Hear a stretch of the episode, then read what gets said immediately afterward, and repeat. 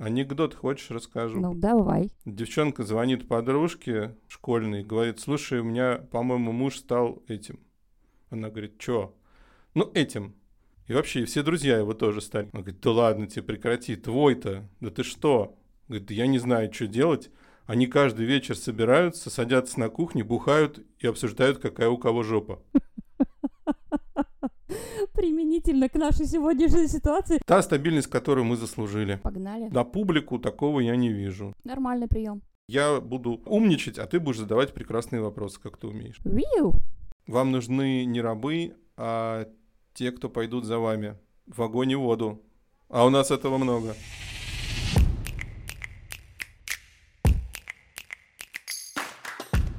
Привет. Привет. Это подкаст «Обитаемый офис» И его ведущие Федор Рощевский. и Ольга Артеменко. Сегодня мы разговариваем о самых разных вещах, которые касаются офисов, культуры и работы в них. Мы начнем с того, как вообще складывается работа над проектированием офиса, с чего она начинается, зачем тут вообще архитектор. Потому что в прошлый раз мы обсудили очень животрепещущие, какие-то свежие, актуальные моменты проектирования, но не все офисы на свете гибридные. Это одна из прекрасных, наверное, моделей, в которой может работать офис сейчас, особенно сейчас в наши времена. Но поскольку у нас подкаст такой познавательный и раз- и развлекательный в каком-то смысле, мы бы, наверное, проговорили какие-то стартовые моменты. Вообще, для чего это все делается, кому это нужно. Я буду умничать, а ты будешь задавать прекрасные вопросы, как ты умеешь. Я согласна. Уговорил. Итак, с чего начинается проектирование офиса? Вот сразу, понимаешь, неправильный вопрос. Ага, ты говоришь прекрасные вопросы. Ха-ха-ха.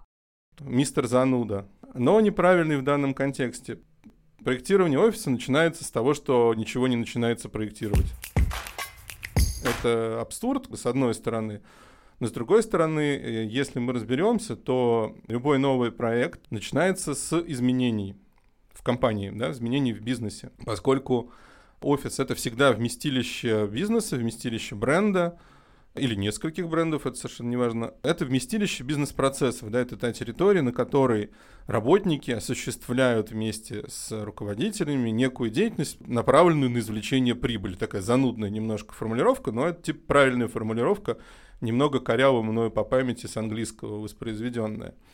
Ну, короче, смысл в том, что там все собираются для того, чтобы компания получала прибыль. В этом суть. И если для того, чтобы получить прибыль, нужны какие-то изменения, вот тут возникает потребность изменить ту среду или вообще объем того пространства, в котором компания находится. Соответственно, проектирование начинается гораздо позже, чем происходят вот эти изменения. И на самом деле очень круто, когда почувствовав эти изменения, внутри компании зарождается команда. Ее по-разному называют. Там, где-то, если это ну, компания, которая собирается измениться достаточно сильно, поняв, что в нынешней структуре ей уже неуютно, это называется команда трансформации. Где-то просто называют, типа, там, проект «Новый офис». Окей. Ну, в принципе, неважно, как называть. Те же порнографические открытки, вид сбоку. Самое главное здесь не запутаться. Короче, собирается команда людей, которые заинтересованы в изменениях, что важно. И они вот уже прямо на этом раннем этапе начинают формулировать, что они ожидают, что будет критериями успеха офисного проекта. Если не задать критерий, то непонятно, к чему мы стремимся. То есть если не создана вот эта понятная финальная точка, описана достаточно подробно, она может быть описана в денежном формате, типа мы должны сэкономить столько-то тысяч миллионов рублей на офисной площади, но э, использовать ее так эффективно, чтобы получить прибыль там такую-то. Может быть так сформулировано. Может быть сформулировано вообще не так. Давайте создадим новую офисную культуру, более открытую, более э, прозрачную, создадим возможность для новых действий, пересмотрим, возможно, какие-то бизнес-процессы, что-то соптимизируем, и тогда вот критерием успеха будет построение новой культуры.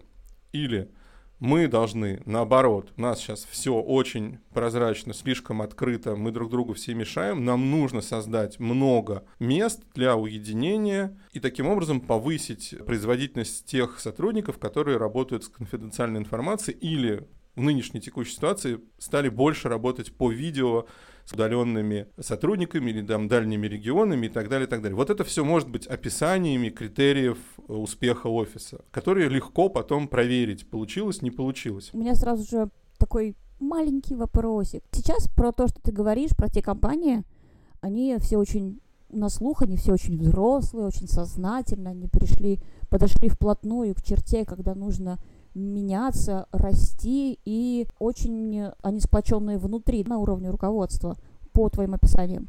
Таких большинство или все-таки думающих, а, даже не думающих, да, это неверно, неправильная формулировка. Типа спасайся, кто можешь, что ли? Ты про это? Нахрапистость, да? А давай, типа, мы хотим там, не знаю, 50 миллионов в месяц пофигачили. Только нам нужно немножко больше нанять людей. Ну, мы их посадим за какие-то простенькие столики. Простенькие столики. Вот тут вот лампа хорошо, самую дешевую возьмем, чтобы они себе глаза не попортили. Это же забота. Они же нам нужны. Они же там будут нам считать, кроить, я не знаю, исследовать, э, читать, все прочее, набирать. А потом мы разберемся, кто там что. Ну, я тебя понял. Ты говоришь о таком подходе, я это называю мотыльковое сознание ну, типа, живешь один день, и надо прожить его вообще запоминающийся, чтобы вообще все было огонь. Но э, смотри, я полагаю, что те вещи, которые я говорил, ну, там, цели, которые ставит перед собой компания, они могут быть и в ситуации кризиса.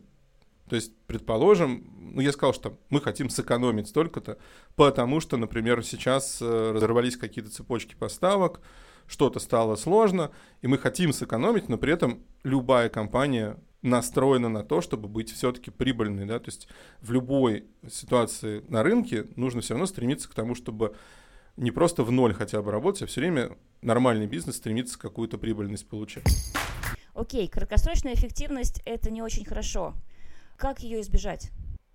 Ну, настраиваться на все-таки правильное мышление и на прогнозирование э, и на видение своего бизнеса не сию секунду, а хотя бы с перспективой на три года. На самом деле средний срок аренды в нормальных бизнес-центрах — это три года. И исходя из этой как раз перспективы, нужно планировать свой будущий дом, он же офис. Краткосрочная эффективность, она способна за год убить компанию, и заставить ее там еще раз переехать в какое-то новое место или разорить и так далее, и так далее. В общем, это, как правило, путь в никуда. То есть он не порождает долгоживущие, прогрессирующие бизнесы.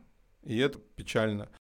То же самое, что в любых отношениях. Если ты над ними не работаешь, у тебя не будет никакого результата, ты будешь выходить и снова входить в следующее с той же самой последовательностью и с теми же самыми ошибками. Все как и в обычной жизни. Ну, похоже, наверное, на это.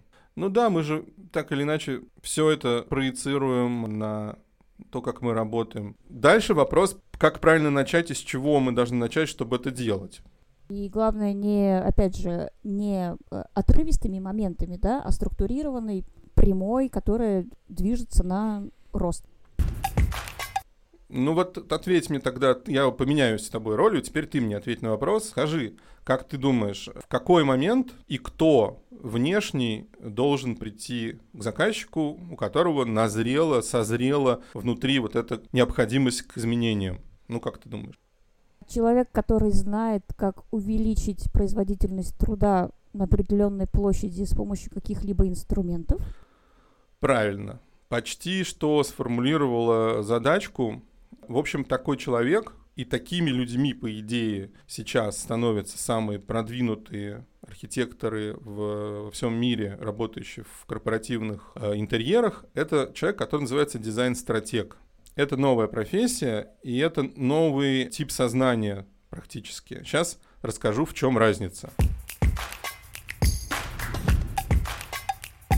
Рассказываю. Архитектор в традиционном понимании приходит и решает какую-то задачу. Правильно? Правильно. Ну, то есть любое ТЗ — это вызов, это задача, ТЗ есть, вот мы его написали, в каком-то виде вам передали, вы его должны решить. Какова вероятность того, что, получив от заказчика в текущем офисе работающего ТЗ, архитектор сделает офис будущего для этой компании, которая будет классно развиваться?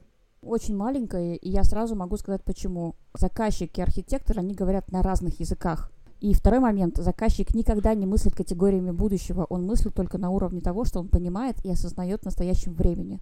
Он не может спрогнозировать и у него нет знаний. Ну, он не обязан. Да, и не обязан, конечно, у него нет знаний архитектурного подхода, который позволит ему совместить две реальности. Вообще супер, супер правильно объяснила, да, и я только несколько уточнений внесу. Такой есть э, любимый пример всех дизайн-стратегов. Это цитата из Генри Форда, которого рассказывал, когда они начали выпускать тракторы.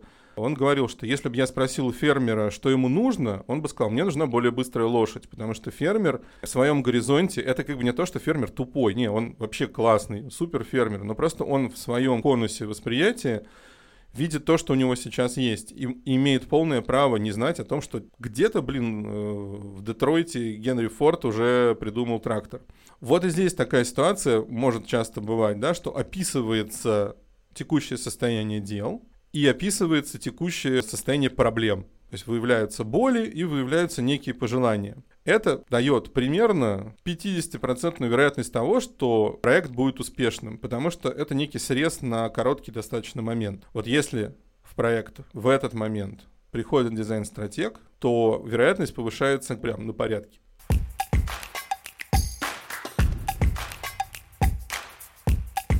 Почему?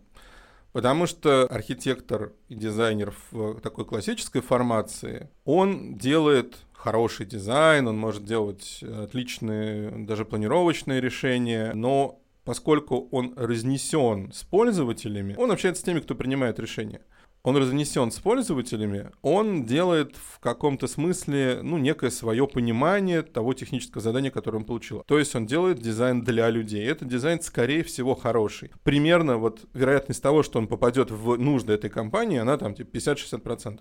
Весьма. Для огромных затрат, которые делаются, ну, вкладываются в офисы, маловатая вероятность, да, там типа 40-50%. Дизайн-стратегия это штука, которая имеет своим девизом следующую фразу «design with people», то есть дизайн с людьми. Не дизайн for people, а дизайн with people. И это ключевая вещь. То есть стратег приходит для того, чтобы исследовать бизнес-процессы. Мы отдельно поговорим, может быть, в одном из выпусков пригласим очень классного специалиста по дизайн-стратегии Катю Фадееву, и она поговорит с нами, расскажет о передовых методиках исследования, которые применяются в дизайн-стратегии. Но в целом мы можем сказать одно, что результатом исследования становится не просто техническое задание, которое мы описываем количественно, да, а стратегия на несколько лет, которую мы описываем качественно.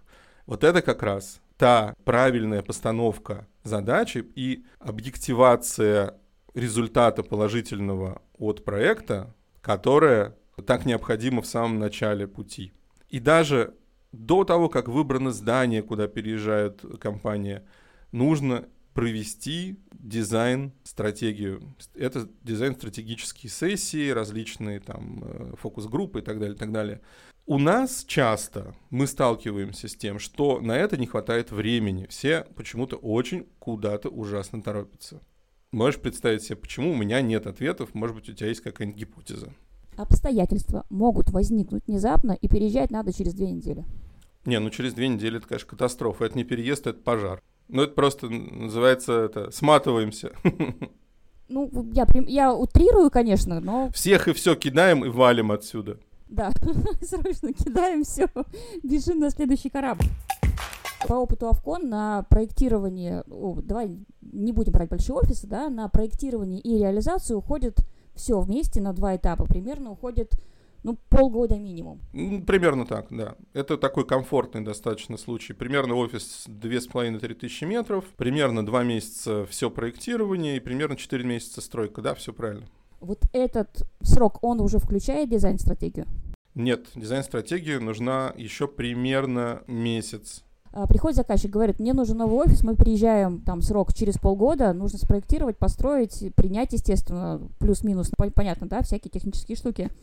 И вы ему в ответ, вот знаете, если вы хотите вырасти там, если у вас есть план на ближайший год вырасти в два раза, то вам нужно учитывать и приход новых сотрудников, и новые реализации, новые цепочки взаимодействия, все прочее, прочее, прочее, вам обязательно нужна дизайн-стратегия, верно? Мы стараемся так и делать, да, объясняя это тем, что вложенные инвестиции при начале с дизайн-стратегии окупятся гораздо лучше, чем без нее. Вообще, надо прийти к тому, что вложение в офис — это инвестиции, а не просто затрат. Э, очень сложно в массовом сознании это перевернуть. Но на самом деле это так. То есть получается, что это некое... Знаешь, как... Э, я сейчас сексистскую шутку верну, можно? Когда девчонка идет на танцы, и она старается надеть свое лучшее платье, сделать себе классный макияж, пойти и сделать там э, маникюр, прическу. Это же не затраты. Это инвестиция. Это же инвестиция. Это прекрасная сексистская шутка. Это даже не шутка, это правда жизни, да? Не, ну парни тоже, когда на эти танцы идут, они хотя бы моются. В момент пандемии и локдауна очень много было у людей проблем с тем, что они не могли куда-то нарядиться. И это прям была и психологическая проблема и у девочек, и у мальчиков, и у тетенек, и у дяденек, и вообще, и у трансгендеров, и я не знаю у кого еще. Просто тебе не для кого нарядиться, и ты психологически начинаешь прокисать. Это реально зафиксированная проблема. Да, ага. да, да. Одна из проблем, которые назвали причиной большой утомляемости и выгораемости в локдауне, это то, что мне не для кого одеваться и приводить себя в порядок порядок. И ты начинаешь себя запускать, ты начинаешь, типа, тухнуть. И вот это, конечно, жуткая история. Офисы, да, блин, нужны хотя бы для этого. Вот как раз вспоминаю случай, что у меня была прекрасная история в моей юности, когда я приходила в офис, мне надо было до рабочего места дойти, наверное, ну, поляны столов стояли прям огромные вперед, и мне надо было до рабочего места идти, наверное, минут 15. По, ну, там сначала по территории, потом по офису, и там последние 50 метров вдоль вот этой шеренги столов. И вот я теперь понимаю, что такое, да, наряжаться для того, чтобы продефилировать мимо. Смысл-то есть. Ты знаешь лучший фильм про офисную культуру в СССР? Служебный роман? Браво, точно. И товарищ Бубликов. Скажи, пожалуйста, вот если сравнивать офис курильщика и офис нормального человека, я правильно понимаю, что дизайн-стратегия это как раз будет в офисе нормального человека? Ну, конечно. То, то есть э, вероятность того, что у этого офиса была дизайн-стратегия, э, конечно, она там стремится к 100%. Понимаешь, мы, наверное, должны тут еще поднять тему эффективности. Эффективность, как выяснилось, бывает разная. И я, размышляя на тему эффективности офисных площадей, понял, что нужно ввести некоторую градацию. Да? И есть три типа эффективности, по моему глубокому убеждению. Это все будет сейчас, это самое, капитан очевидность вещает. Короткосрочная, долгосрочная и в серединке между ними среднесрочная. Погоди, погоди, мы же хотели это все сделать на отдельный выпуск, и ты сейчас раскрываешь все карты. Ну, я же должен какие-то делать заманухи. Поскольку мы сегодня говорим о самом начальном этапе работы над переездом компании, над офисным переездом, может быть, затронул бы тему первоначальную о краткосрочной эффективности. Это будет просто похоже на то, о чем ты говорил, когда некая порывистая компания садится куда-нибудь лишь бы сесть, и лишь бы какие лампочки повесить. Вот это на самом деле был пример ярчайшей именно краткосрочной эффективности или того самого мотылькового сознания. Который длится примерно сколько? Ну, длится оно год, то есть вот как горизонт планирования год. Краткосрочная эффективность — это год. Да. Давай начну с самого начала и опишу ее некоторым образом. И если наши слушатели узнают кого-то в этом описании, пусть пишут в комментариях. Давай. Краткосрочная эффективность в подходе к планированию офиса, к его прям там проекту, покупке или не покупке, аренде, она складывается из следующих предварительных условий. Желание нерадивого бизнесмена. Занимать как можно меньше площади, используя ее максимально, не считаясь с комфортом потребителей. И тут же сразу вспомнила одно из моих последних мест работы. Ну вот. Да, что из-за этого происходит? Это на самом деле вот те самые офисы, open space, которые сделали слово open space ругательным, потому что я на какой бы лекции я не сказал, ну вот open space это там классная вещь, обязательно просто поднимается несколько рук и говорится, ну вы-то, наверное, работаете в кабинете, что неправда, я не работаю в кабинете. Но вот мы-то хлебнули горе вот в open space, я всегда на это парирую. Вы расскажите мне подробнее, что это был за open space.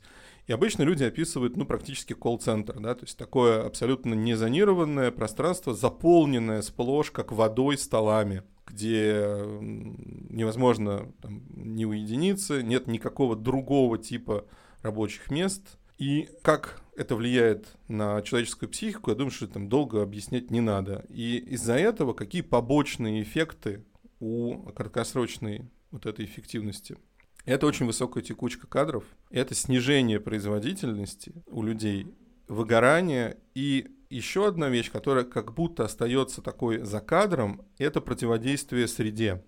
Что же такое противодействие среде? Это ты тоже точно знаешь, что такое. Например, когда мне начинают рассказывать кто-то из офис-менеджеров, или административных сотрудников, что вот у нас такие плохие сотрудники, они такие вандалы, нам все нужно такое дуракоупорное, у нас все ломают, у нас все портят и так далее. Я дико напрягаюсь, потому что для меня это первый признак того, что в компании тот не так с атмосферой или с взаимоотношениями с работодателем, или с взаимоотношениями в коллективе, или с самим офисным пространством. Что-то обязательно плохо. Потому что человек, находясь в такой ситуации, в такой стрессовой среде, где все вокруг него говорит ему о том, что ты ничего не значишь, ты просто функция, мне плевать на твои сложности, проблемы индейцев шерифа не волнуют. И, естественно, индеец, он идет и ночью поджигает э, салун, понимаешь, там, или ворует стада лошадей у этого шерифа. Вспомни, наверное, у нас у всех в детстве были одинаковые примерно школьные туалеты. Не знаю, они изменились сейчас или нет. Вот это было место, в которое страш... страшно было войти. Конечно, были все одинаковые. Вспомни, почему это, наверное, было отчасти. Ну, типа место, куда особо не заходят училки и, простите меня за это слово, дорогие педагоги, но так мы их называли в школе, поэтому это было какое-то место типа тайное, да, и там выплескивалась наружу вся вот эта детско-подростковая жажда к освобождению, жажда к уважению их как личностей. И вообще многое в школе было предметом вандализма такого именно по абсолютно той же причине, что предметами вандализма становится офисная среда в таких тяжелых условиях работы. Потому что это все вражеская территория. Типа вот этот злой хозяин, он меня не любит, он меня не уважает, не считается с моими потребностями, я ему здесь нужен практически как раб. И поэтому вот я буду, этот стул, на котором я сижу, я буду на нем раскачиваться так, чтобы он в конец сломался. Там. Или я встану ногами, не снимая обуви, на стол, чтобы там что-нибудь э, со шкафа достать. Дверью я буду хлопать, а не придерживать ее, потому что меня подавляют, а я буду гадить, понимаешь, вот этому злому хозяину. Это огромное в масштабах, я думаю, не только нашей страны, в масштабах мира в целом, где до сих пор есть такие офисы, они есть по всему миру, это не, не наша проблема, не локальная. В них огромные затраты несутся на текущий ремонт, на поддерживание, на исправление, на закрашивание, замену мебели, вот всего того, к чему сотрудник вынужденно из-за своего подавленного положения относится как к вражеской территории. Ну, у меня немножко в сторону вопрос. Я прям очень сильно под впечатлением от твоих слов. Скажи, пожалуйста, если людям так плохо в этом офисе, почему они оттуда не уходят? Во-первых, уходят, текучка очень высокая. Вопрос, почему туда нанимаются? Да, конечно же потому что об этом, скорее всего, не знают, и об этом не говорят на собеседовании. И, наверное, в таких компаниях, ну, достаточно хорошие HR, которые нанимают кадровики. Много может быть здесь проблем. Знаешь, я, например, думаю, что, наверное, для меня, как для, моей, ну, моего психотипа, самая страшная была бы работа в колл-центре. Ну, любого человека спроси, в колл-центре, наверное, психологически самая сложная работа. Я согласна с этим. И люди туда все равно идут работать, причем часто по звонкам, которые нам с тобой приходят, и всем слушателям, я думаю, тоже периодически прилетают вот эти звонки, там стоматология, или там финансовые услуги, или услуги юристов, или там еще что-нибудь. И этот голос мы слышим, это голос женщины средних лет. Да, очень испуганный. Не, он бывает очень уверенный, бывает совсем не испуганный. Это, наверное, самая социально незащищенная, может быть, часть э, нашего общества, которой сложнее всего найти работу. Скорее всего, это человек, э, женщина в таком возрасте, когда у нее уже, наверное, есть ребенок лет 10, который уже, наверное, в школе. Возможно, она одиночка, и поэтому она берется за любую работу, даже настолько стрессовую и тяжелую, потому что, блин, каждый второй или первый тебя посылает же. Ну, прям жестко. Это же ужас. Это же, на самом деле, очень страшная история. Конечно, и мне всегда очень жаль этих женщин. Я стараюсь сказать здравствуйте, спасибо, до свидания. Мне сегодня не нужны ваши услуги. То есть не просто бросить трубку и не понимает, да, что на том, на том конце провода сидит живой человек. И ей просто нужно выполнять свои скрипты. Я очень, мне очень жаль этих людей. Искренне.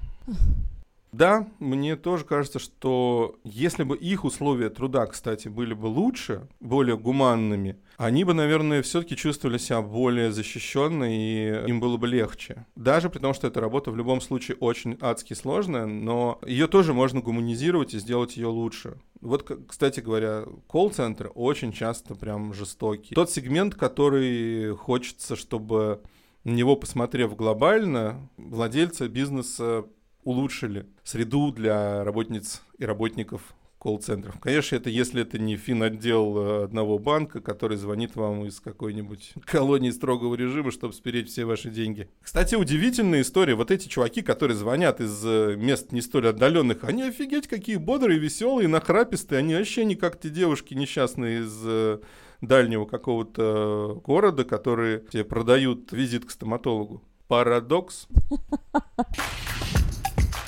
я когда начала публиковать прекрасные истории о созданных нами офисах, как-то мне в комментариях э, моя знакомая спросила, ты реально считаешь, что в open офисах можно классно работать? И я поняла, что зачастую люди просто не понимают, что такое нормальный open офис, в котором можно не только работать, но и делать еще кучу классных и приятных вещей, начиная от того, что общаться с очень умными и знающими людьми, да, коллегами, и заканчивая тем, что дефилировать в красивых платьюшках и заниматься чем-то еще более прекрасным и замечательным. Играть, учиться, э, отдыхать, э, приятно обедать, опять же, да, потому что составляющая не, не на бегу и за 15 минут, да, а чтобы это было в кайфе и в удовольствии. Как все-таки опять же, держа в голове, что для каждой э, компании в каждом секторе свой будет офис, правильно? Конечно. Они же не могут быть все одинаковыми, и нет универсальных решений, да, как мы, о чем мы говорили в прошлый раз.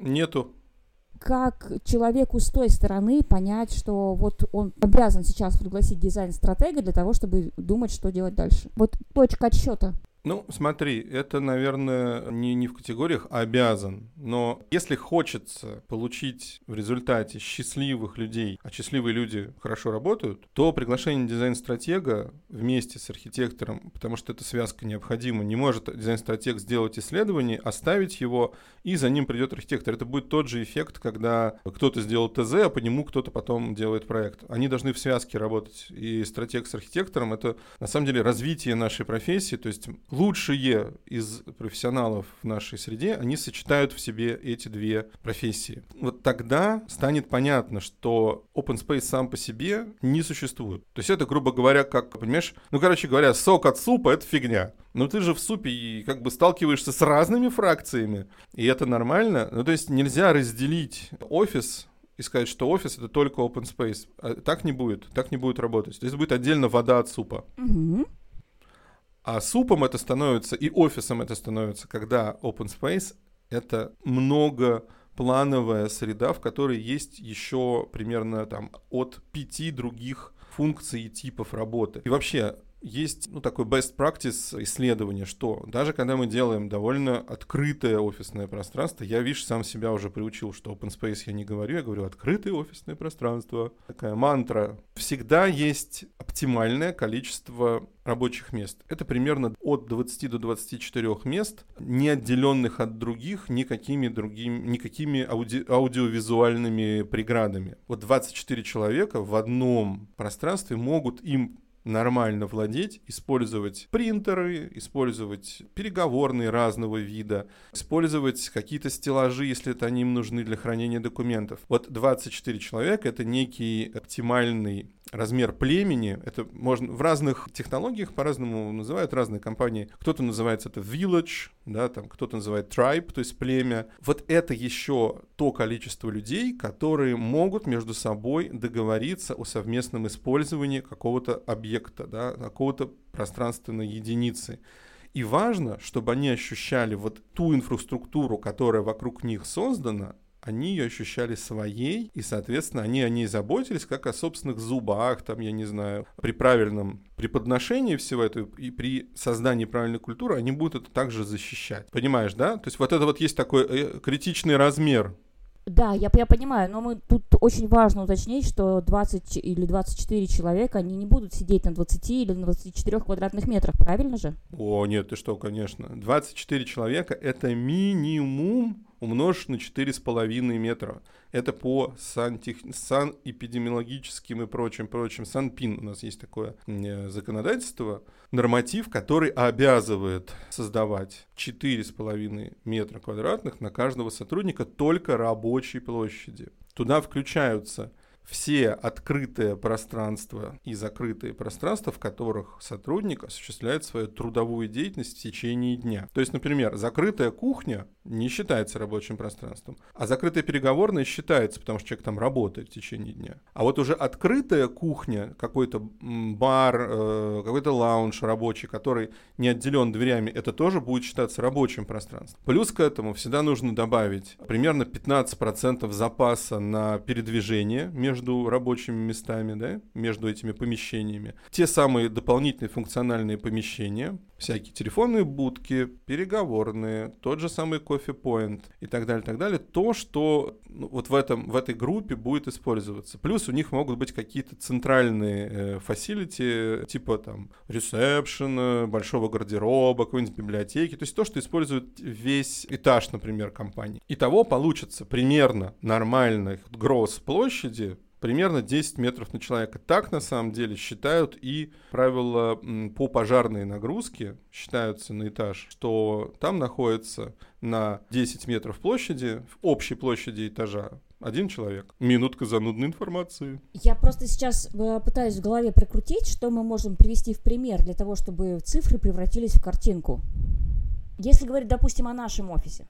Ну, у нас он ну, как бы одна, одна деревня почти что и есть. Ну, чуть больше у нас людей пользуются одновременно пространством, но э, можно сказать, что у нас вот такой пример здоровой ячейки, здорового трайба. Прайда. Прайда.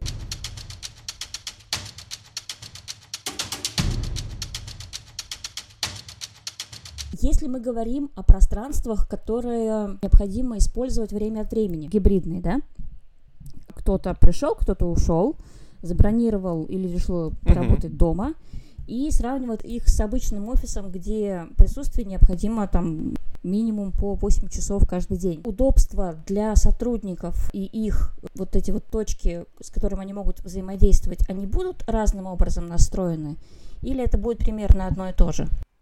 Удобство обязательно должно быть одинаковым. То есть ты не должен чувствовать, э, если ты приходишь на три дня в неделю на работу, ты не должен чувствовать себя ущемленным, но и это тоже не связано даже с гибридизацией. В принципе, если есть люди, которые работают не целый день в офисе, для них делаются э, просто меньшего размера рабочие места, и они могут быть на высоком барном столе, но там обеспечивается все подключение, освещение, все обязательно должно быть такого же уровня, такого же качества, как и для любого другого сотрудника. Тут как бы бы нет, падения в качестве быть не должно. Падение в количестве мест фиксированных, но это, как мы в прошлом выпуске уже обсуждали, оно, безусловно, зависит от каждого бизнеса и от типа деятельности внутри бизнеса. Но в целом оно да, там, в, в, в таких единицах примерно там, 70 на 30, э, может быть, там 60 на 40 процентов, я имею в виду, по количеству состава вообще общего по компании людей, там, headcount это называется, и рабочих мест. Вот, может быть, там 70% э, фиксированных рабочих мест на на, на 100% людей. Если работодатель решил создать классные условия работы для своих сотрудников, как ему найти архитектора, который воплотит его задумку?